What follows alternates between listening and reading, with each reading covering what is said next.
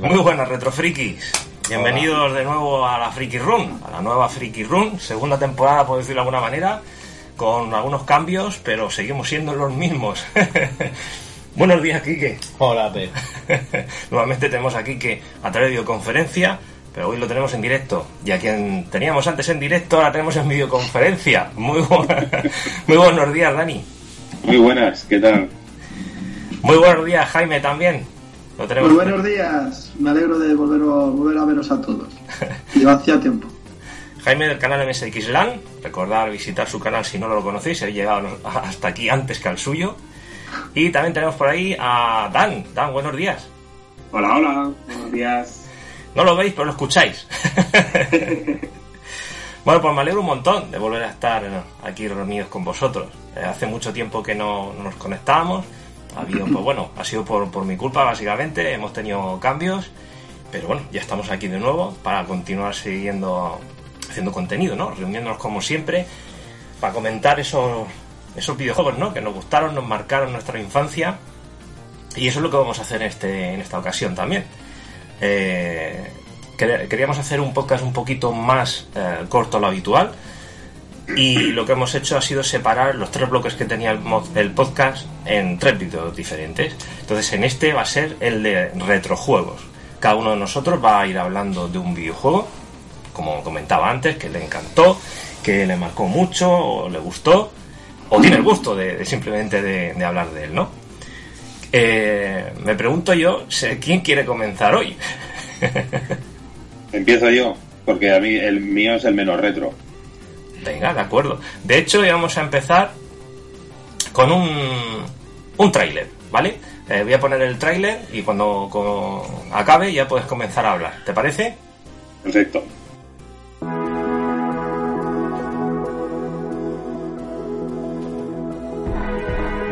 This is not just a beat 'em up.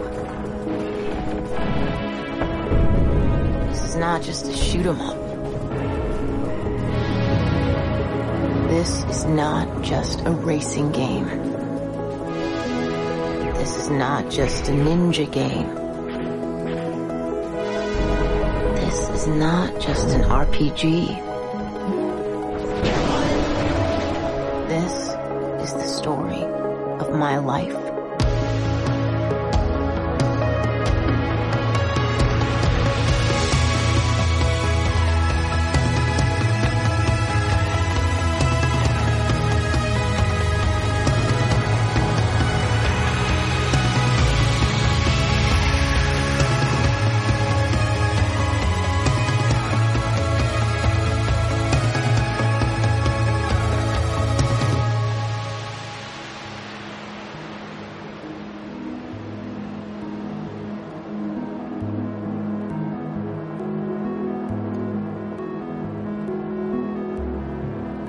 That when you grow up, something inside you dies.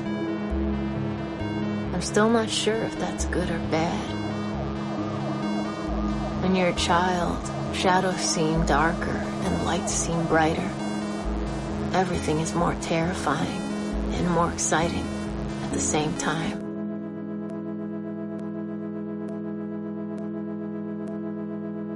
Este es el 1980X. Es un juego de los suecos Hybrid Studios y se hizo pues un crowdfunding, como, como ya se ha visto, y lo consiguieron eh, consiguieron la financiación.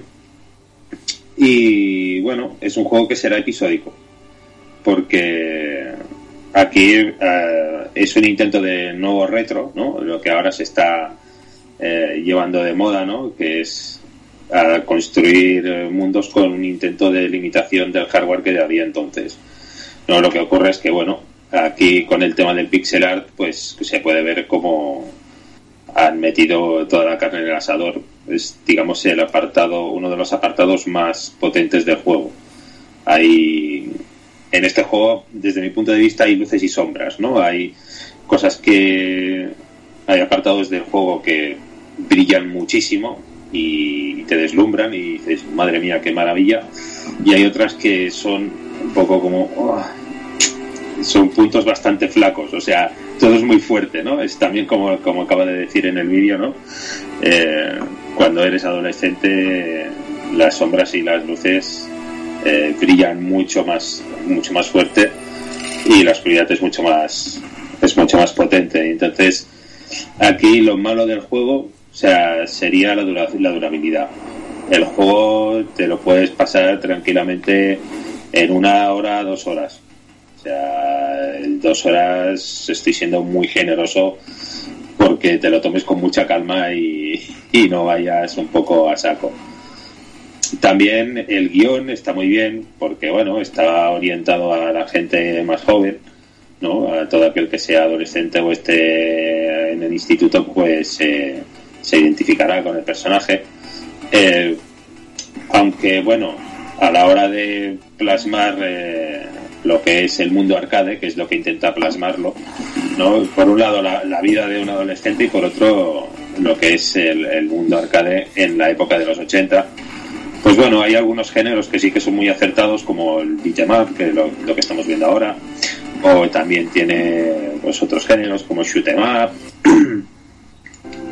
Eh, hay otros en los que ya no casa tanto, ¿no? Por ejemplo, hay un RPG.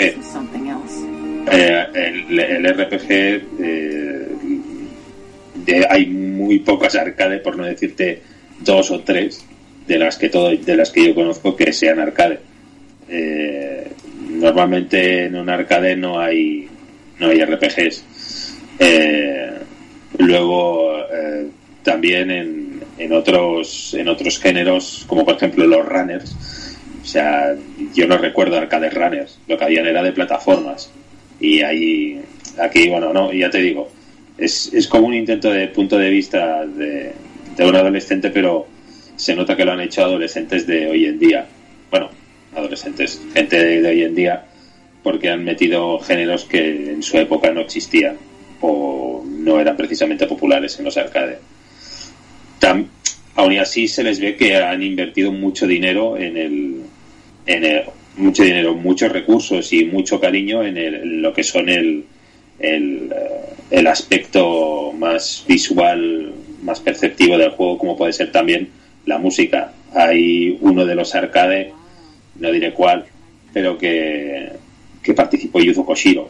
O sea, hasta ese punto han llegado, ¿no? A la hora de, de meter toda la carne en el asador, eh, hay músicas compuestas por Yuzo Koshiro, el, el hombre bestia del Revenge of Shinobi, del Street of Rage o de, o de otros juegos, pues ha participado en este proyecto. Eh, a mí me tiene esperanzado. O sea, a, si tuviera que recomendarlo, eh, a día de hoy no lo recomendaría, pero sí que lo recomendaría para aquellos que pensaran en, en el futuro, ¿no? Es decir, me lo compro ahora para poder apoyar a la, a compañía y que esta y que este estudio eh, pueda hacer el siguiente capítulo. Pero si te lo compras pensando en, en que este capítulo te va a saciar, te va a dejar muy coitos interruptus, ¿no? Porque cuando empieza todo arrancar un poco ya acaba el primer episodio. Entonces, lo recomiendo, pero pensad que aún tienen, para que el juego valga la pena realmente, tienen que caer unos cuantos capítulos más. Y bueno, hasta aquí mi reseña. Lo recomiendo, es un juego que te pega en la nostalgia, pero bien fuerte. Tanto, ya te digo, por gráficos, como por eh, la, el guion, como por la música y, y a todos los que somos así viejuners lo vamos a lo vamos a disfrutar ya está bueno lo, lo que estamos viendo son eh, lo que tú comentabas no va directo a títulos míticos no haciendo referencia pero sí. eh, yo cuando vi el tráiler mi sensación fue de que bueno esto esto es bestial no porque tiene un montón de géneros mezclados, mm. incluso se veían con, con buenos gráficos, muy trabajados, buena música. Pero luego, al raíz de ir viendo un poquito más lo que es el videojuego, sí que he visto que se, se limita más a una, una fase, ¿no? Como una fase sí. por, por, cada tipo y se acabó, ¿no? No hay sí. mucho más. Sí, es, es, es, es demasiado breve, porque además, eh, incluso en sí, los juegos arcade que te muestra son una excusa o sea, son una excusa para, para enlazar el, el guion. Aquí eh, lo que ha hecho el estudio es darle mucha más importancia al guion que a los juegos. Y entonces se nota porque ves a los juegos como una excusa. Eh, eh, eso también quizás sería el, el, el error desde mi punto de vista. O sea, porque digamos que se han, han hecho un poquito un juego, y aquí es mi opinión, ¿vale? O sea, es, es un poco polémico lo que voy a decir, pero es han hecho un poco Kojima style. Y Kojima es, es, un, es una persona que explica sus historias eh, pensando en la historia, no en el juego en sí. Entonces te puedes encontrar que el guion es mucho más importante y es en lo que se centra y, eh, y en lo que es el gameplay y, el, y en los juegos en sí es solamente una, una forma de, de transicionar de un, de un, lado a otro. O sea, lo usa como una herramienta, pero no lo usa como el, el, núcleo principal de lo que es el juego. Entonces, aquí han hecho eso. Aquí ves que cuando estás empezando a disfrutar de, del juego al que estás jugando, ya has acabado. Y ya te plantea el siguiente pensamiento, reflexión del adolescente para pasar al siguiente juego que, es tan, que sigue siendo también una transición para el siguiente pensamiento del, del adolescente. Entonces, claro, es como te deja un poco como con las ganas, ¿no? De decir, no, es que me gustaría disfrutar más de este juego. Entonces, esto se supone que es un primer capítulo y si recibe apoyo y, y tal, puede haber más, ¿no? sí, bueno, en, en, un principio eh, ya están desarrollando el segundo capítulo sí. y no sé si ya van más, más avanzados y están a lo mejor incluso por uno tercero. O sea, el hecho es que cuando tú te acabas esto, te sí. pone todo y continued y, sí. y, y es un es un juego demasiadísimo corto como para que valga lo que vale y, y, y, y ya te digo que lo dejen así yo o sea, no, no, es como no es como por ejemplo que te diría un Sonic 1 sí. que dices como ha tenido mucho éxito vamos a hacer un segundo y el juego ya está entero y ya es un producto acabado yo esto no lo considero un producto acabado yo esto lo considero un episodio inicial de un juego que debería de tener como un mínimo de cuatro. Sí. Yo lo poco que lo he tocado ya lo, lo, lo, he jugado muy poco por encima, pero me da un poco la sensación, como toca tanto género y estés comentando de tan corto, de como si fuese por un, un menú de gustación.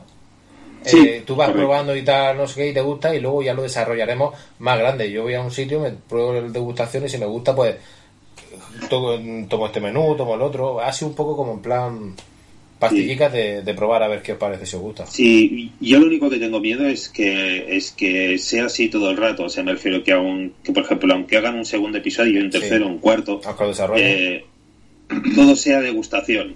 Sí. Eh, pongan otros géneros, pongan otros, otro, pero sea básicamente lo mismo. La explicación de la vida de este personaje, no, sus miedos, sus todo lo que le agobia. Eh, y, y, que otra vez los videojuegos sean simplemente un, una transición entre una reflexión y otra.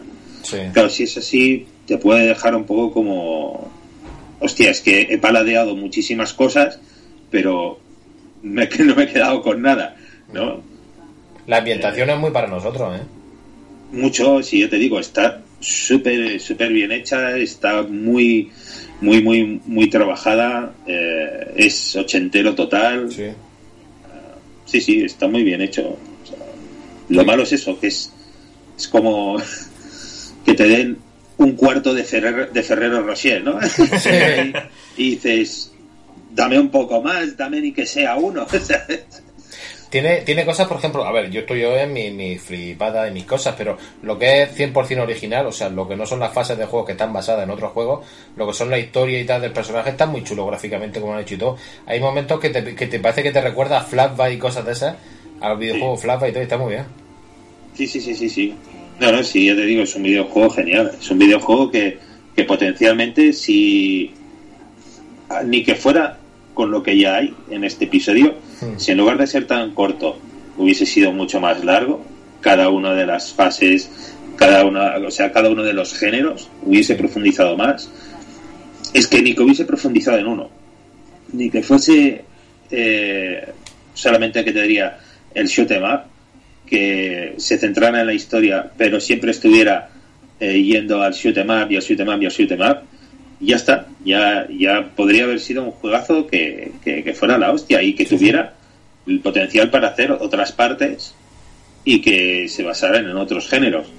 Pero el, el hecho de tocarlo tan superficialmente, claro, se convierte un poco, pues eso, en lo típico, en una obra de autor, en, en algo que lo tienes que tomar como un poco como una experiencia, más que como un videojuego en sí. Y yo no soy muy partidario de esas cosas. Pregunta, una pregunta tonta, tú que lo has tratado más, yo que lo pasamos por encima. No, no tiene mayor importancia, pero ya es curiosidad. ¿El protagonista es un chico o una chica? Eh, un chico. Si yo recuerde, eso era un chico. Lo que pasa que, claro, a ver, al, ser tan un poco andrógino y. Es que está hecho rollo así como para que, para que todo el mundo se sienta un poco identificado. Sí, yo, yo al menos lo que recuerdo eh, era, era, un, era un chico. Mm. Hasta donde yo lo vi. Y lo que pasa es que, bueno, a lo mejor, a lo mejor eh, se intenta tomar un poco así como un personaje neutro. Y como, y como cuando eres adolescente, hay veces que tu voz aún no se ha desarrollado pues puede pasar por un chico y una chica. Ahí eso sí que ya no lo... Tenía, cuando, lo probé yo tenía un punto ahí que digo, está así realmente indefinido como, y me dio la sensación de que era para que, para que todo el mundo se sienta un poco así identificado, pero vamos, que es una tontería de las mías. Mm. No, bueno, pues puede también estar, estar bien, ¿no? El, dejarlo así un poco neutro, pero si no recuerdo mal era un tío, era un, era un, era un chaval, era un chaval. Que yo, yo y mis cosas, tú ya sabes cómo soy. Eh, Jaime Dan, ¿queréis comentar algo sobre este videojuego? Sí, bueno, lo que dice aquí que parece un poco un reclamo, ¿no? Para el tema de meter las, los arcades y tal. Un poco de reclamo a la nostalgia y captar público, ¿no? Más que, que otra cosa. Porque es una pena que solo se toque por encima y que sea una excusa para la historia, nada más. Y suena eso, suena eso. Sí. Yo, bueno, por mi parte, decir que eh, para añadir un poquito de polémica, la parte de historia me parece importantísima. Al final, el jugador también, bueno, depende del jugador, pero muchas veces el jugador se quiere sentir identificado con, con el personaje, con la historia. Al final es la, la forma que tiene el medio, no solo del videojuego, sino también del cine, de de que el espectador se enganche y el hecho de hacer el formato, creo que el formato corto creo que es eh, un poco intencionado, ¿no? El, hecho de hacerlo por capítulo ya lo hemos visto en otros, en otros títulos como eh, pues la forma en que tienen ellos de, que ya que es un estudio pequeñito de, de, hacer pues que participes incluso no solo con la historia con el videojuego sino incluso eh, de forma monetaria no así que bueno más allá del videojuego que, que, que que te puede dejar con esas ganas o, incluso decepcionado, pues es un poco intencionado, ¿no? El hecho de, decir, bueno, pues quieres más, te ha gustado este primero, aunque sea poquito, pues participa y, y ya, que es tan complicada la industria actualmente y, poder sacar ¿no? un, videojuego de estas características. Muy bien. Sí, a ver, yo estoy parcialmente de acuerdo. O sea, la, la historia siempre es importante bueno, dependiendo del juego, hay juegos como un Pac-Man que la historia pues no es importante, es, es ínfima, pero o un Gauntlet, o hay, hay un Golden Axe, hay juegos en los que la historia es, es mínima, pero en este, en este caso yo incluso pensaba que iba a ser al revés. O sea, que la excusa iba a ser el, el, adolescente y la chicha iba a estar en los arcades. Y claro, encontrarme lo contrario, pero además que también eh, si nos ponemos así, la historia es un cliché. O sea, eh, hay veces que tenía la sensación que de, que el personaje no tenía personalidad propia y era más un conjunto de todos los clichés que pueden haber en, de, lo que son los 80, ¿no? Y de lo que es un adolescente y de lo que es un adolescente en los 80 y, y haberlo plasmado directamente tal cual. Porque es que, ya te digo, no, sí, no, no hago, no no voy a hacer ningún spoiler, por eso tampoco profundizo, pero, pero es que era continuamente la sensación que yo tenía, en plan de, ostras, mira, sí, esto, ostras, sí, ostras, sí. No era algo original o algo que, que tú pudieras decir, es original y me identifico. No, es esto es un cliché. Esto es un cliché y me identifico, pero es un cliché. Entonces, no sé, eh, ya te digo, también el hecho de plasmarlo de esta forma, no olvidemos que es un videojuego. Una cosa es que hagas una, una película. Haces una película, pues es una película y no es interactivo. Pero si vas a hacer un videojuego, eh, es un videojuego. Y lo importante de un videojuego es el juego.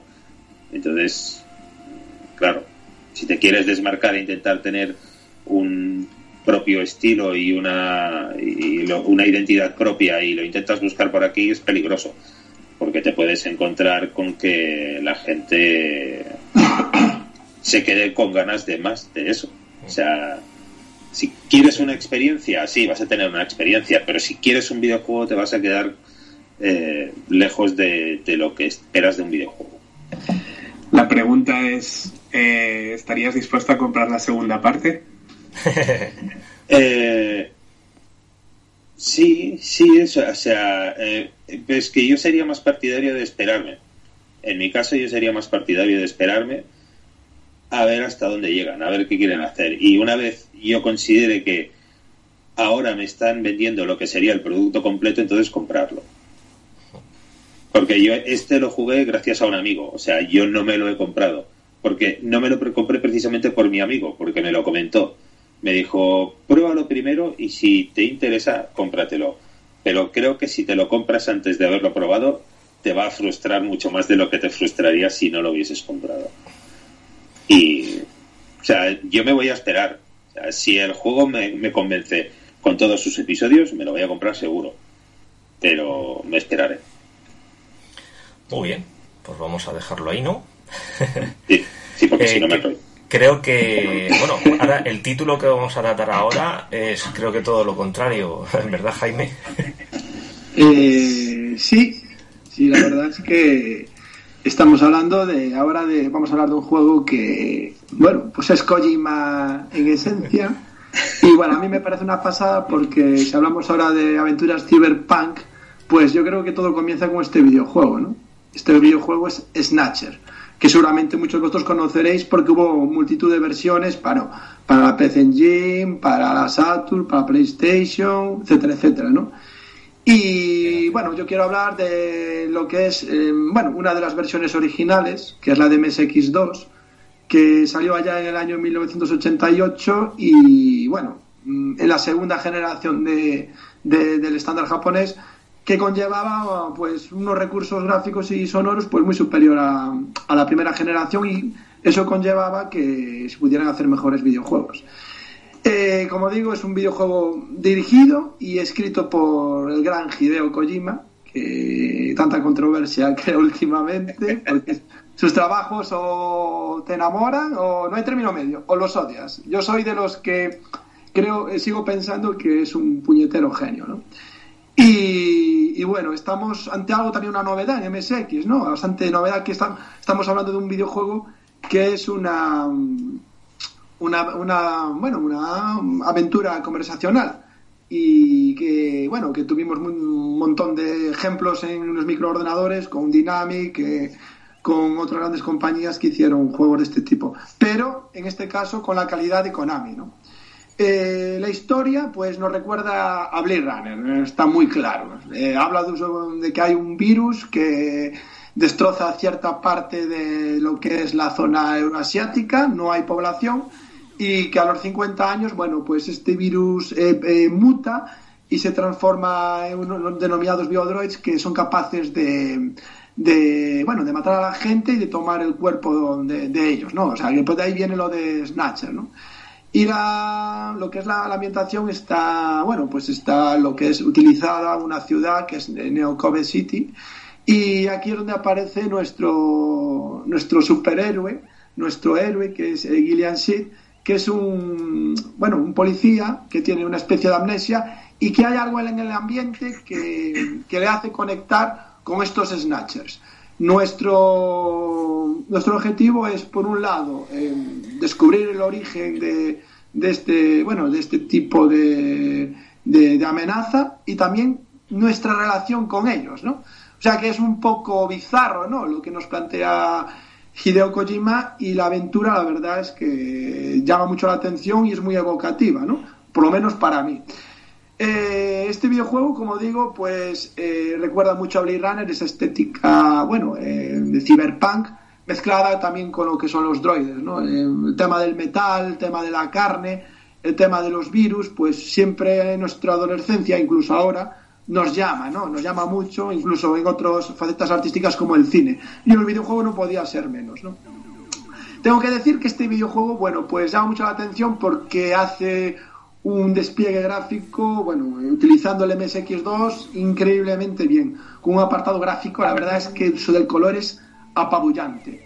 Y llama también la atención de que nos va a presentar el videojuego pues de una manera muy diferente, ya que en vez de venir en cartucho lo que es el material gráfico, va a hacerlo al contrario, lo que es el material gráfico del videojuego. Viene en varios disquets y el sonido se introduce en un cartucho que viene con los disquets. Por lo tanto, metemos el cartucho en el MSX y cargamos lo que es el resto del juego, pues eh, las pantallas, etcétera, con los disquets. Eh, este, este, cartucho trae un chip, un chip eh, que es el famoso SCC de Konami, que fue desarrollado conjunto con Yamaha, y podéis imaginaros lo que fueron capaces de crear con este juego, ¿no? A, nivel sonoro. Bueno, ya a nivel gráfico es una brutalidad, pero a nivel sonoro todavía lo es más, ¿no? Y aparte es el SCC Plus, que todavía es una versión mejorada del anterior SCC, que no podemos olvidar que fue un chip de sonido que Konami utilizó en, varias recreativas. Eh, tengo que decir que el juego de Konami no es el original, es la Mm, segunda versión eh, unos meses, un mes y pico después de la de eh, PC 8801, que era una máquina que era muy, fue muy famosa, muy, muy, bueno, que tuvo un gran éxito en Japón en esa época y que bueno, que, mm, que también es una versión un poco capada, porque Konami para PC 8801, eh, Konami presionó a Kojima para que lo terminase y falta alguna parte del juego y ya en MSX2 pues Kojima pudo crearlo, o sea, desarrollarlo como él quería, ¿no? Eh, completamente. El problema de este videojuego, bueno, que, al ser esas cargas gráficas eh, en disquets, pues a veces es un poco tedioso, ¿no? la carga entre, entre, bueno, entre pantalla y pantalla. Y bueno, eso es un defecto bastante, bueno, mm, acentuado de lo que es este juego, pero bueno, aún así no empaña que sea un videojuego notable, cercano al sobresaliente, que influyó a un montón de videojuegos que llegaron posteriormente para el resto de máquinas y generaciones. ¿no? De hecho, lo que comento de que fue incluso en Mega CD también, creo que hay, una versión con una gran banda sonora, pues que se fuera eh, convirtiendo estas máquinas, esto quiere decir que este videojuego pues es icónico, es un videojuego muy influyente eh, en lo que es la historia de los videojuegos. También quiero comentar que hubo en el año 1990 una especie de, mm, bueno, de remake o versión de este Snatcher llamado SD Snatcher, que es una obra maestra también en el MSX, que utiliza también el cartucho con música y el material gráfico con los disquets, y que ese SD eh, que viene eh, delante del nombre, pues hace mención al Super Deformer, ¿no? O sea, tenemos son esos eh, personajes gráficos con esas cabezas tan tan enormes que los japoneses son tan proclives a introducir en videojuegos, ¿no? Los y la verdad, sí, verdad. Y, la verdad es que mola mucho. Yo creo que es una versión todavía eh, que, que, que, mejora. Mm, bueno, son videojuegos diferentes porque ese de Snatcher es un RPG, ¿no? No es una, una aventura conversacional como esta, ¿no? Pero es otra obra, maestra que le da un, bueno, una vuelta de tuerca a lo que es Snatcher, el videojuego. Y es un videojuego, repito, que recomiendo a todo el mundo, a todo el mundo que le gustan los videojuegos en general, pero si te gusta el tema tecnológico, el tema, te gusta Blade Runner, te gusta Terminator, te gusta lo que es las, bueno, las destrucciones masivas por una plaga eh, biológica, pues es el videojuego por excelencia, ¿no? Y, bueno, me gustaría, para que entendáis un poco eh, el nivel de este videojuego, bueno, escuchar un, minuto que dura una de las de los cortes de, sonido de este Snatcher, ¿no? Ahí va. Perfecto. Vamos allá.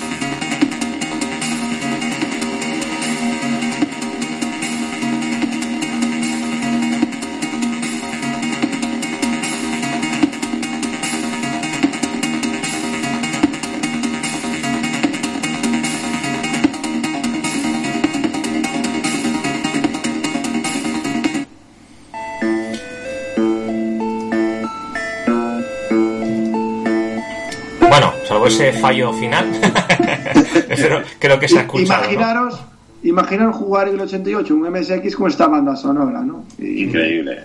increíble. Increíble y bueno, esta- la- en- ser una aventura conversacional hay que bueno seguir unas bueno elegir unas unas órdenes etcétera y hay luchas a veces eh, bueno eh, o sea eh, disparos que tienes que que bueno que, que tomar una decisión en un momento determinado etcétera etcétera y este este es un ejemplo de que ese tipo de, de juego de ese tipo de gameplay con esos gráficos más esta banda sonora pues ya podéis suponer con esa historia bueno que lo envuelve pues es algo pues fantástico y ya te digo jugar a MSX con esto todo bueno debía ser la bomba ¿no? en, ese año 1988 que todavía estábamos un poquito en pañales ¿no? En- aquí sobre todo ¿no? en, en lo que es eh, impactos eh, videojueguiles en general ¿no?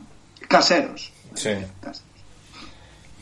Bueno, eh, ¿tenéis algún comentario sobre? No, yo solamente decirle a, a Jaime que él sabe bueno, a veces normalmente solemos coincidir con estas cosas, pero él juega con ventaja. O sea, aquí venimos a comentar algún videojuego clásico nuestro que nos guste, pero eso no es un videojuego. O sea, esto es historia de los videojuegos en Natcher. En Sí. Natcher es, no sé, ha marcado mucho cimiento. Me, me consta que te gusta, ¿verdad? En Natcher. Hay alguien a quien no le haya Bueno, fuera de aquí. a quien no le guste. ¿En qué, en qué versión lo tienes tú? En ningún sistema. ¿Cómo que no? No, yo el que yo tengo. Eh, tú te, te estás confundiendo con Polisnauts. Ah, vale. te digo por- Polisnaut, pues yo tengo un otro, Polisnaut. otro, ¿qué tal? Polisnaut en 3DO que también está bastante bien. está muy bien También muy es bien. Kojima, en estado puro. A mí este juego, y siempre me, me picó mucho a la hora de jugar, pero el, el problema que tuve es que nunca tuve ninguna de las plataformas en las que salió. Ujú. Y luego conseguirlo era, era impos- casi imposible por lo que pedían. Vale, Y, el, el de MSX vale 300 euros hoy en día por ejemplo. Claro. Entonces, claro, eh, como no lo emule, es imposible que lo pueda jugar. Aparte, que me causó mucha confusión ver cuántas versiones existían, porque así como hay otros juegos que hacen un remake o hacen un port y el juego es similar, aquí yo lo que vi es que, que si la versión de PC 8801 eh, es la original, vale, guay, pero ostras, es que la de MSX2 incorpora un acto nuevo, Eh, que si la de PC Engine hay voces y no sé qué, que si la de Mega CD, la banda sonora está un poco remasterizada en, en orquestrada, que si las de Sega Saturn y PlayStation resulta que están censuradas por, por, porque era, bueno, la censura fue implacable como era siempre y tal. Entonces, claro, mi, mi, mi, pregunta era, ¿a cuál juego? Claro, el tema está que no son, no son una disparidad de versiones, son una disparidad de peculiaridades que tiene cada una. Una tiene un cambio, una tiene una falta, otra tiene un receso de algo. Pero, ¿sabes lo que pasa? Que yo con MSX es, que está más, o sea, limitado técnicamente. O sea, eh, por ejemplo, la música es en chiptune, el chiptune de MSX, pues yo creo que limita todavía más el tema, porque el resto de versiones, bueno, Mega CD y tal, bueno, pues utilizaban la pista del CD, mm. como y no sé para mí tiene mucho mérito porque fueron capaces de crear tan poquita cosa como el MSX2 pues algo tan fantástico no quiero decir que se buscan la vida en que la música vaya en el cartucho y solo que vayan en las pantallas por por disquete que bueno sabes que creo que intentaron que cuando alguien con tan pocos eh, recursos son capaces de explotar todo y crear una aventura que a nivel musical pues incluso la de MSX a veces te, compite, compite, directamente a veces con la de, por ejemplo, la un, máquina, una máquina que utiliza el CD, ¿no? Entonces, no sé, a mí me llama la atención ya aparte de que me gusta el MSX, creo que todo lo que sea limitación pues tiene más mérito hacer las cosas. El problema que tiene, a ver, yo que desde la, ignorancia, pero el problema que tiene el tema de, de MSX es que sorprende tanto que ya hasta ya ni sorprende, porque hay juegos que, que, que, que dependen qué sistema de MSX, yo te digo que desconozco, que a un equipo superior te pone una música que dices tú, pero ¿cómo, ¿cómo pueden hacer esto en un ordenador con tantos años, en cartucho? En no sé, dices tú, dices tú, el sonido este no puede estar sonando ahí en el cartucho, es imposible. Y sí, y sorprende de una manera que tú dices, no, me lo creo. Sí, a, ver, que a, a, mí lo único que me pasó es que al final acabé pensando, pues tendré que jugar seis veces, porque eh, querré jugar a todas. O sea, no, fue una, una. O sea, no fue pensar eh, cuál es la mejor, sino cuál es eh, la verdadera, ¿no? Porque llegó un punto en el que decía, pero a ver, si la, la verdadera es la primera, pero le faltan cosas porque presionaron a Kojima, entonces la verdadera es la de MSX2, pero entonces el resto eh, no tenían más cosas aún, entonces claro, eso me, me produjo confusión. Jaime. Al final, lo, que acabé de, lo, que, lo que acabé pensando fue, no, conseguiré las, las seis y me pasaré las seis y ya está. Y no hay más. Jaime, necesitamos, necesitamos un programa que sea guía para jugar al Snatcher, no, a los Snatchers.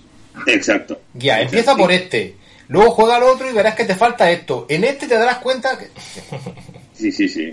Eh, yo creo que el resto de versiones, bueno, Snatcher también está traducida al, a lo que es el español, ¿sabes? En MSX, que también es una. ¿Pero oficialmente?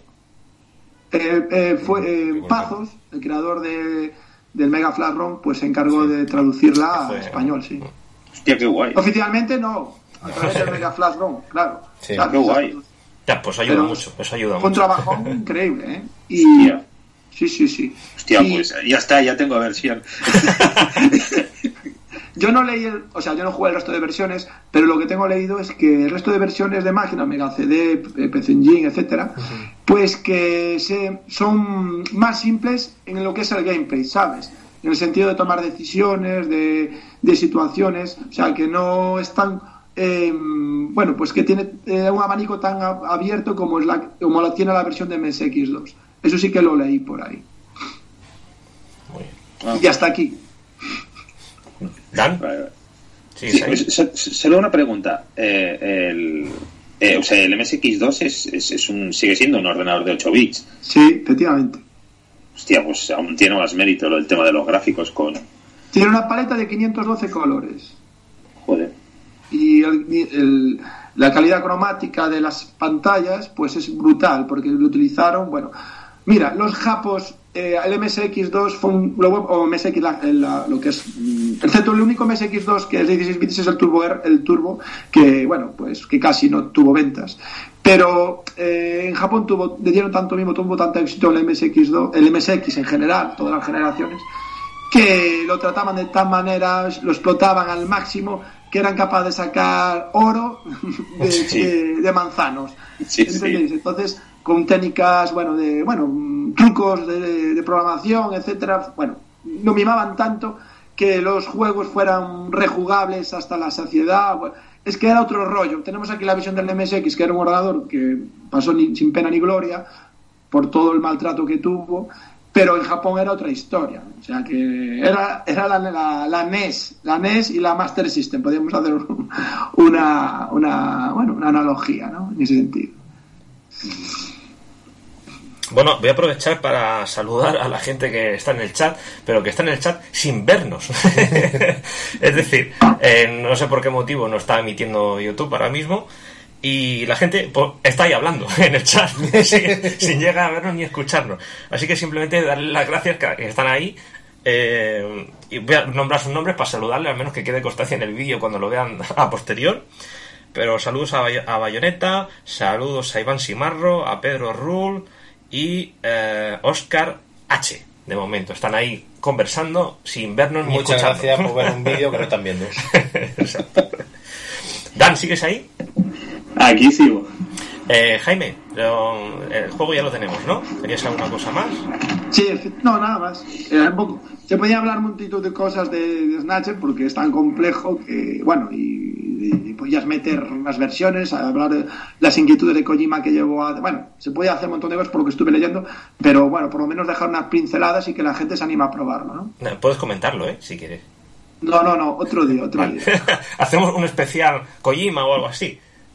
Ah, pues sería mal, no sería mala idea. Sí, podríamos hacer una mesa de debate de tractores y, afines. Bueno, se, se, puede intentar plantear mm. sin que. Nos matemos. Sin que nos matemos. Exacto. Kojima merece un programa entero, ¿eh? Mm, pues, ahí queda la propuesta. A los que nos estén viendo, mmm, comentarnos si os interesa que hagamos este tema. Eh, Dan, ¿te parece bien que veamos tu videojuego? Venga. Ah, pues hablando de virus y de ciencia ficción, eh, yo quería empezar a hablar de Volva, aunque no es un juego muy retro, pero ya tiene sus 20 añitos. Es un juego que, salió en, allá en los 2000 eh, y, lo he querido destacar porque es un juego que, que, para mí, bueno, pues era uno de los primeros en sacar rendimiento de las, de las tarjetas GeForce de Nvidia eh, que empezaron pues su recorrido en el 99 eh, y nos introducían en un espacio tridimensional eh, bastante amplio y para la época pues era bastante atractivo. Aparte de toda la jugabilidad que bueno que era una especie de shooter en tercera persona que aquí vemos el, lo vemos de esta forma pues era un poquito eh, el, seguir la estela de, Starship Troopers un poquito también, ¿no? Eh, básicamente eran estos eh, bichos que eran invenciones de seres humanos que, bueno, que la realidad había llevado a la humanidad casi al final de sus épocas y habían decidido generar esta especie que iba a explorar diferentes mundos y, se encuentra una especie que hace lo mismo, una especie invasora, tipo los bichos de Starship Troopers, y básicamente aquí tu objetivo es el de, el de matar a esos bichos eh, y reciclar sus desechos, absorbiendo su ADN y adquiriendo sus, las habilidades. Es decir, había un bicho que saltaba mucho, te absorbía su ADN y tú podías saltar mucho. Matabas a un bicho que escupía fuego, pues tú podías escupir fuego. Luego, más allá de eso, había, pues, eh, también tenías la posibilidad de gestionar a un equipo y dar órdenes, con lo cual, pues, era, era bastante entretenido, la verdad. Em, este, este juego se desarrolló por Computer Artworks, que era una, un estudio que no duró mucho, eh, estuvo creo que en vida unos 10 años. Eh, hicieron varios títulos de Thing y tal, y el, creador del videojuego era William Latham, que era un, científico salido de Oxford que, bueno, que, luego ha participado en Alice Wonderland y tal. Em, pero bueno, fue un juego que, que creo que que, tuvo bastantes buenas críticas en general y, que a mí me, mantuvo bastante tiempo enganchado en el, en el ordenador. Em, la verdad que fue una pena que el, estudio se fuera, se fuera al garete, era un estudio inglés. eh, y el videojuego pues lo publicaron entre, entre otros publishers Interplay Entertainment, Vi- Virgin Interactive y, y, y bueno, nada más. Creo que eh, los años 2000 fueron unos buenos años de, de, de, sobre todo, empezar a ver lo que iban a ser los videojuegos a partir de esa época, sobre todo a nivel de, de tridimensionalidad, de texturas, de iluminación, de espacios se- semiabiertos o abiertos. Eh, fue en la época del lanzamiento de Diablo 2, Age of Empires 2 Conqueros, Monkey Island, el Shogun Total War, bla bla bla bla bla. Pero bueno, eh, creo que ahí me quedo. Esto funcionaba con las vudú, ¿no? sí. Qué alegría escuchar la TNT. Oye, la Nvidia. Eh, Sí. Porque yo justo me, cuando me cambié de cuando compré el primer PC eh, estaba entre la Voodoo y, y acaban de salir las Nvidia TNT y yo me, me eché, todo el mundo tenía la Voodoo y me compré la Nvidia y con ella era Unreal y empezó todo y juegos Mm. como estos, la- los 3D empezaron a darlo todo o a ver Sí. lo que iba a pasar. Sí, aquí había mucha gente, ¿no? Que destacaba, hostia, por fin puedo sacarle rendimiento a, a la Nvidia, tal. Y, y bueno, pues sí, fue, creo que fue una transición. Eh, fue un momento interesante como el que estamos viviendo ahora también. Pero creo que ahí fue un poco un, un punto de partida para empezar a ver, pues, hacia dónde iba todo, ¿no? Todo lo que hoy en día tenemos. Sí. Sí, además es un juegazo. Yo, yo en su época lo, lo vi, no lo pude jugar porque no tenía tarjeta aceleradora, pero en casa de amigos que sí que tenían, yo aluciné. Más que nada por el, por el hecho técnico de ver cómo podías ver lo que veían los cuatro bichos a la vez. O sea, que si eso a día de hoy eh, no hay juegos que lo hagan. Eh, que, que tengas cuatro mini pantallitas que estén generando otra vez todo el escenario y todo. o sea, si ya en un juego de que sea a lo mejor de vehículos, solo con el hecho de que exista un retrovisor, ya te baja los recursos de la hostia y, ve- y ver aquí que haya el equivalente a cuatro retrovisores, ¿vale? Que te estén mostrando lo que están viendo en tiempo real cada uno de los personajes, es bastante cañero, mola, mola Mm. mucho. Sí, sí. No, y fue, fue, fue muy original y es una lástima que se fuera al garete. Era lo que ocurría eh, por aquella época.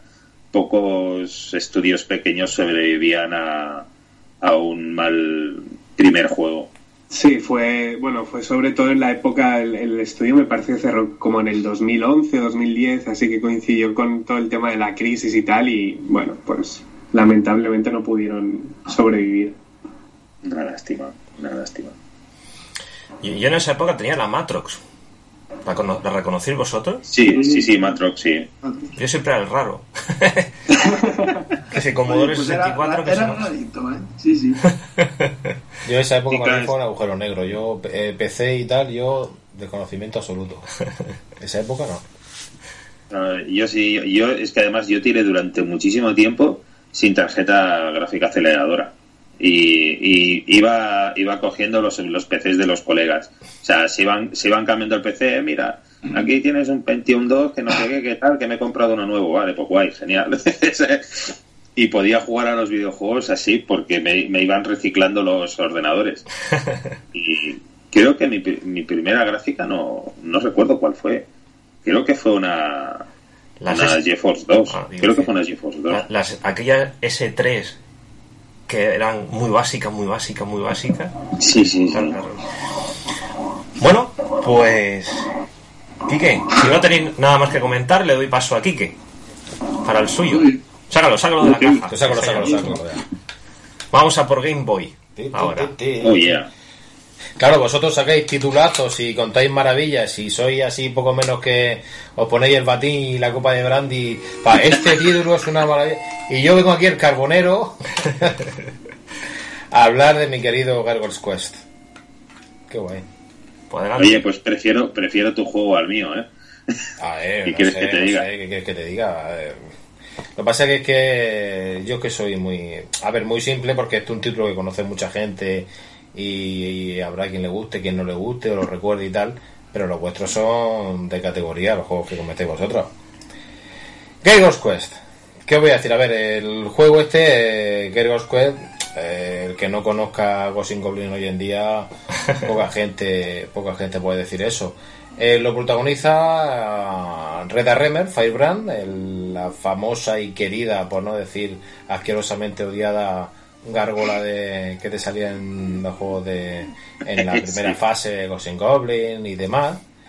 Y con la mejor inteligencia artificial que se ha hecho nunca. Con la mejor inteligencia artificial mejor eh, inteligencia artificial. Tenía una rutina de ataque mm, sumamente asquerosamente aleatoria que te volvía loco. Exacto. Pero bueno, pues el título lo sacó Capcom para Game Boy, es un spin-off de, de Ghost Goblin como estamos comentando. Lo lanzó en Japón en mayo del 90 y es, por comentarlo un poco, es un juego que una mezcla plataformas con... ¿Puedes escanear? No sé lo que puedes escanear, pero bien. La, la carátula del juego este. Lo siento, lo siento, el móvil me empezó a, a hablar solo. No, no te preocupes. No, y mezcla un poco lo que son plataformas y, tintes de RPG, de rol. Eh, el juego te comenta cuando empiezas a, a, jugar, la intro que te sale, te, te, va comentando, te dice que hace mucho tiempo en el Reino Ghoul eh, el reino se escapó, el Reino Ghoul es el mundo en el que vives, es un mundo ambientado en una mezcla gótica, como digo yo, monstruosa vampírica, pero medio cómica, o sea, es monstruosa, pero tiene los detalles graciosos de, de este tipo de videojuegos. Te comenta que hace tiempo ese mundo escapó de un peligro. Un ejército de otro mundo vino a invadirlo y en ese mundo los habitantes de ese mundo no eran rivales para, para el ataque que estaban recibiendo. Y de repente un fuego vino del cielo que, aniquiló a, la invasión. Y eso pasó hace cientos de años y ahora el reino, en el, el reino de Gol está siendo atacado otra vez. Eh, comienza, como hemos dicho, con, con conocido en Japón por Reda Remer, eh, según en la localización tiene un nombre diferente. Y nosotros pues visitamos eh, ciudades y castillos en el mundo en el mapa exterior. Y cuando entramos en algún sitio eh, ese a ver si no me lío ese lo mantiene una, una visión tiene dos vistas una aérea en el mapa del mundo y las ciudades que es donde hablamos con la gente y una lateral que son los encuentros aleatorios que tenemos en el mapa típico elemento de RPG que vas andando por el mapa y combate con un monstruo. Y en las fases principales cuando entras a algún castillo que visitas o alguna fase principal tenemos la, vista esta lateral que es como la que estamos viendo ahora. Eh, las fases principales tienen cada una su jefe final toda la ambientación gótica y demoníaca que estamos hablando y, y el personaje como estás viéndolo podemos andar saltar que según vas pasando entre las fases tienes potenciadores para más tiempo en el aire eh, pegarnos a las paredes, disparar proyectiles que también obtenemos durante el juego, otros potenciadores y también unos efectos como armas que disparas y se pegan los pinchos y puedes mantenerte más tiempo, ampliar la duración del vuelo con la gárgola, que también tenemos otros potenciadores para estar más tiempo más tiempo volando.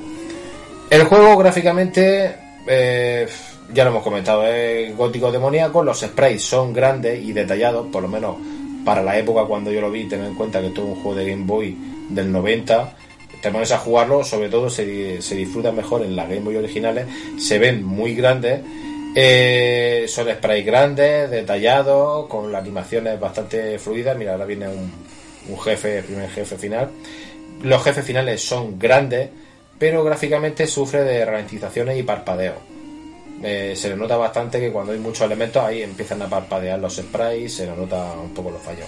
También peca un poco de que los gráficos son un poco repetitivos, los reutilizan bastante.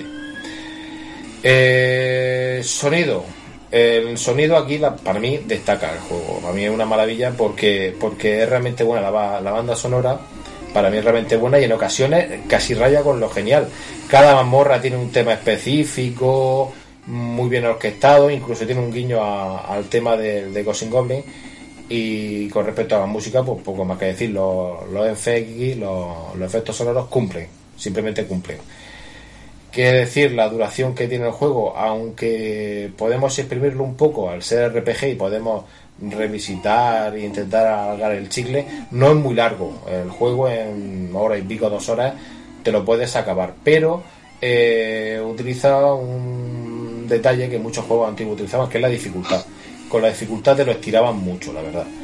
Eh, pero bien, es un juego que, que aunque sea corto, por puñetero como digo yo, te dura más tiempo. ¿Qué os puedo comentar más de juego este? Eh, curiosidades que voy a tener. Pues, por ejemplo, el jefe final, me acuerdo que, que cuando llegabas tenías dos opciones de jugarlo y según la que lo jugabas y te enfrentabas a él, la dificultad era diferente. Pero es un título a mí que, sinceramente me marcó mucho. Pues porque era eso, era lo que jugabas en la infancia y los primeros juegos, los que más te gustan son los que más te, te marcan y, y tengo un buen recuerdo de él. Yo creo que este título fue uno de los que hicieron que, que a mí más me entusiasme la ambientación esa, como digo yo, gótico, monstruosa, vampírica, rayando a veces con el tema infantil por, por porque era lo, lo que vi en su momento. El juego tuvo, iba a decir que perteneció a una trilogía, pero iba a decir cuasi tetralogía, porque tuvo dos secuelas, el Geros Quest 2 para NES en el 92, que a mí me llama mucho la atención, porque para ser de Nintendo y ser de, de temática así gótica, monstruosa, eh, es muy colorista, o sea, tú lo ves como juego de la Nintendo, de la NES, que pecaba un poco de menos color con respecto a su enemiga de Sega, por decirlo de manera, la Master System, que era más, colorista. El juego de la NES es muy colorista, la verdad. Y que tuvo, un pequeño spoiler, vamos a decirlo de esta manera, el título de la NES que salió después es una precuela de este juego de la Game Boy. Tuvo el gran archiconocido como tercer título de la saga, que es el Demos Crest para Super Nintendo, que de ese yo creo que no podemos, no hace falta yo que diga nada, porque no es que sea un muy buen juego, para mí es uno de los imprescindibles de la Super. Además, te abre directamente mundo abierto desde un principio, tiene el tema de las gárgolas diferentes que utilizar y la verdad es, para mí un imprescindible. Pero hubo otro, otro juego para Game Boy que era en realidad una versión del, de la Nintendo, que sé muy poca gente lo dice cuando habla de este juego, hablan de que es una trilogía, pero en realidad eh, sacaron el mismo juego de la NES en Game Boy, incluyendo dos fases más y dos, y dos ataques más nuevos, que de ese cuando te pones a mirar por ahí muy poca gente lo comenta. Se puede decir que una tetralogía, pero bueno, este es uno este es uno de, de mis títulos de la infancia, por decirlo así. Y poco más que decir. Yo que enseguida lo suelto todo y, y, mientras, la sensación. Mientras comentaba, yo estaba aquí jugando al Demon Crest, que no sé si se verá. sí, se ve un poquito. es un título que para mantener la esencia tienes que jugarlo en la Game Boy original, porque aunque lo emules o lo metas en otro sitio, sí, lo juegas bien, pero en el, los tonos verdes y amarillos de la Game Boy dices tú, madre mía, un juego de, que tiene 30 años, cómo lo han está muy bien hecho, la ambientación te mete dentro, genera un ambiente de sí, de, de la historia y está muy, muy, muy bien. Y eso fue. Yo, yo, dime, dime.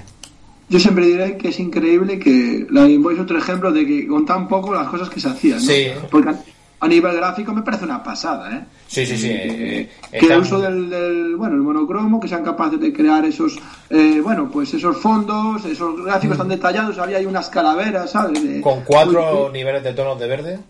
Tal cual, los sprites de los enemigos, bueno, eh, del protagonista, me parece una auténtica, y con música in game, etcétera, etcétera. Siempre digo que la Game Boy era otro milagro japonés que eran capaces de hacer cosas muy, muy, muy chulas, que entiendo el éxito, ¿no? Y que, que las consolas técnicamente mejores como Game y la Game Gear y todas estas no fueran capaces de hacerle frente porque Sí. Y era y bueno a nivel gameplay de, de jugabilidad que esto era también muy cuidado no Sí, y a este, y a este título siempre hay que agradecerle que sea el germen de maravillas como, Sí. como esta. O sea, gracias a ese título tenemos títulos como Demos. Yo creo que esta saga, eh, Demos Crest, igual que Ghost in Goblin, las tiene muy abandonada, muy abandonada Capcom. O sea, yo no sé si es mitad miedo de no querer estropear el Capcom recuerdo. tiene abandonadas casi todas sus franquicias. o sea, Sí, ten en cuenta que ese personaje es súper carismático y, y ha aparecido, igual que Sir Arthur, ha aparecido Firebrand en, en Marvel vs. Capcom, en juegos así, lo han sacado como personaje jugable para darte de tollinas con la gente. O sea que el, el carisma sigue existiendo. No sé si es una mezcla de dejadez o de miedo a no lo voy a tocar, no sea que estropee una buena ocasión de hacer algo bueno. Yo creo que es más bien eh, lo de siempre, incompetencia por parte de los CEO, del CEO y de los jefes de turno que no ven las oportunidades y no las quieren usar. Ya, Tenéis que jugar a Gregor Quest en Game Boy. sí, Sí. por supuesto. El- no, no, sí, sí. Y el segundo título de Game Boy, el segundo título de Game Boy que no lo nombran mucho la gente, eh, puedes, si buscas un poco, puedes encontrarlo en... Sí, puedes encontrar el segundo título de NES, o sea, el título de NES, que, que es el segundo de Game Boy, si buscas bien puedes encontrarlo en inglés y es perfectamente jugable. Aunque solo sale en Japón, claro, por supuesto, estamos hablando de emulación. Qué guay. Sí. Y, eh, y llama la atención el hecho de que un título como este eh, eh, tiene mucha historia, o sea, se trabajaron mucho la historia detrás en el sentido de cuenta la historia de un mundo que, que 100 años atrás sufrió una invasión, ahora vuelve a tener una invasión de un reino vecino o de otro mundo. Es un tema de... Sí. Que tiene un cierto... ¿Cómo se llama? Un cierto lore, se puede decir. Sí, Tiene un cierto Sí, lore detrás que, que, que, que estaba muy bien trabajado, la verdad. sí, no, si es que en aquella época se trabajaba muy bien. sí, se trabajaba muy bien. En aquella época, ¿verdad? Por eso nos gusta tanto. Sí. Exacto. Jugadlo. No, a ver, yo, yo- yo una de las cosas que ayer precisamente que fui a, a lo de los 40 años de Capcom, Sí. eh, los historiadores que de, de- de esta compañía que explicaron anécdotas y tal, eh, me confirmaron lo que yo ya pensaba, que es lo que tú ahora te estabas preguntando, de, pero ¿por qué? ¿Tú sabes lo que, lo que tuvieron que insistir, de acuerdo, los desarrolladores para que les dejaran hacer el Street Fighter 4? O sea, lo que, lo que tuvieron que insistir para poder crear el Street Fighter 4, porque no quería, la, la cúpula de Capcom no quería, no quería porque no, el género del, del uno contra uno está acabado, no tiene salida. ¿Entiendes? O sea, es por eso que no ves un Máximo 3 o no ves un nuevo Darkstalkers o no ves un nuevo...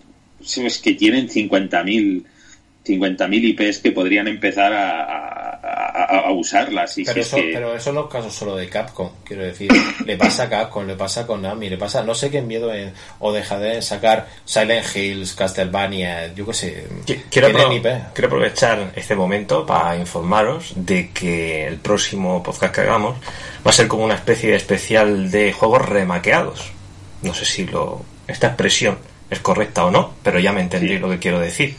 Sí, Así sí. que creo que es, va, será un, un debate interesante. Invitaremos también a gente de otros canales para que participen en su opinión. Y bueno, no, me, no nos queda ningún retrojuego más, ¿verdad? No. Dar- seguir dando las gracias a toda la gente que se está pasando por el, por el chat, aunque no nos están viendo.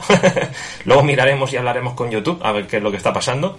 No sé si es por el límite de no tener los mil suscriptores que ahora hace. Pero tenía entendido que solamente era cuando emitías un directo a través de móvil, no a través de un ordenador. Pero bueno, lo revisaremos. Igualmente tendréis el vídeo subido en cuanto le demos al stop. Y chicos, no sé si tenéis algo más que decir. Si no, damos por zajada la, la reunión de los retrojuegos. Pues Ya nada. está. Da- Dan, ¿estás por ahí todavía? Que no te- Sí, sí, como, sigo como aquí. no te veo, no sé si, si te he perdido. Sigo aquí, sigo aquí. Bueno, chicos, eh, ¿os parece bien dejarlo hasta aquí? Sí, perfecto. Sí, eh, saludar al resto de compañeros que no han podido estar con nosotros hoy. Eh, Susa, eh, a ver si te vas animando ya y luego te invitamos a croquetas. Mm, croqueta que hambre. Yo, yo creo que Susa va a ser más fácil tenerla aquí en directo que conectarla por Skype últimamente. Saludar también al resto del, del equipo Freaky Room y bueno, eh, encantado de haber pasado otro ratito con, con vosotros. Eh, no sé si lo habéis notado muy corto hoy, que estamos acostumbrados a estarnos unas tres horitas sin parar, ¿verdad? Por eso cogí este sofá, digo, porque así luego no nos duele el culo. Pero, pero bueno. Pero bueno, haciendo un poquito de caso de lo que nos comentaba la gente, eh, creo que la prueba esta de hacer los bloques por separado, no sé qué os parece a vosotros. A mí perfecto. Está bien. Dará pie a que nos tengamos que reunir más a menudo, no sé si es bueno o malo, yo creo que sí es bueno, ¿no? Es bueno. y a pasar más ratos juntos durante, durante el mes. De, decir que la intención es hacer eh, un retrojuegos cada mes y un retro noticias por cada 10 20 cada 10 días aproximadamente. Siempre que surja una noticia importante podemos hacer una conexión rápidamente y hablar sobre, sobre el tema. Sí, conectar con otros corresponsales y tratarlo. Dani muchas gracias por conectarte hoy. A vosotros. Jaime un gustazo volverte a tener por aquí. A ver si, si coincidimos más a menudo como antaño y pasamos Mm. estos nuevos ratitos Muy bien, encantado. Dan gracias por conectarte hoy Nada, gracias a ti y a todos. Ha, sido, ha sido como una reunión casi. Nos falta, nos falta aquí Víctor y Susa eh, y Marcelo. ha sido como Sí, una reunión de los que, sí, de los que nos, los que comenzamos, ¿no? Este, este canal. Ya ves, ya ves. Muchas gracias, chicos. Nos vemos muy pronto. Nos vemos. A pronto. Gracias a los que chao. estáis por ahí, en el chat incluido, y nos vemos muy pronto. Y mucho vicio.